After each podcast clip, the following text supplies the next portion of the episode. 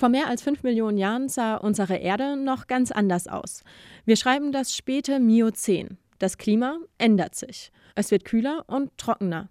Der Meeresspiegel sinkt. Und an Land müssen sich unsere Vorfahren von einem Leben in dichten Wäldern auf das Überleben im offenen Grasland umstellen.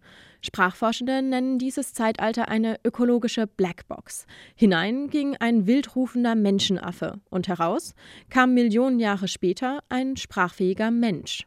Was dazwischen passiert ist und welchen Einfluss der drastische Wandel des Lebensraums auf die Sprachentwicklung hatte, fanden nun Forschende aus England heraus.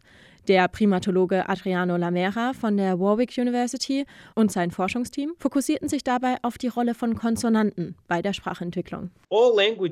Alle Sprachen haben typischerweise mehr Konsonanten als Vokale. Wenn wir also die Evolution der Sprache erklären wollen, müssen wir erklären, warum aus einem Vorfahren eines Primaten, der nur vokalähnliche Laute kannte, ein Mensch wurde, der über ein Sprachrepertoire verfügt, das auch stark aus Konsonanten ähnlichen Lauten besteht.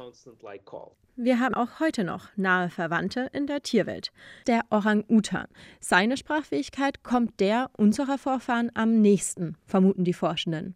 Anders als nichtmenschliche Primaten können Orang-Utans aus einzelnen Lauten komplexere, silbenartige Rufe zusammenbauen. Das klingt so.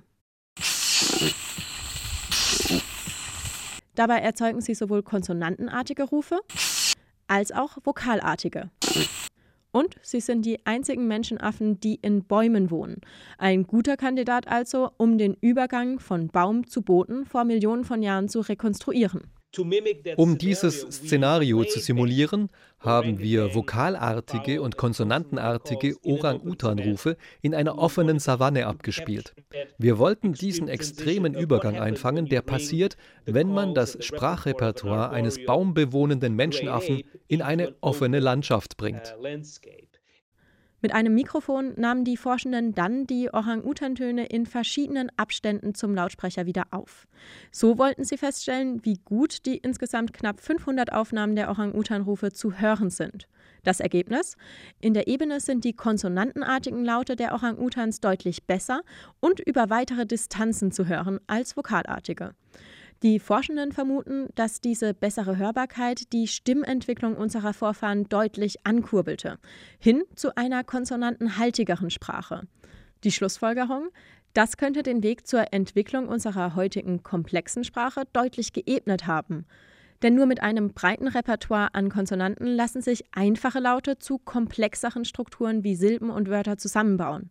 So ergeben sich aus einer endlichen Anzahl von Sprachbausteinen eine unendliche Menge an möglichen Aussagen.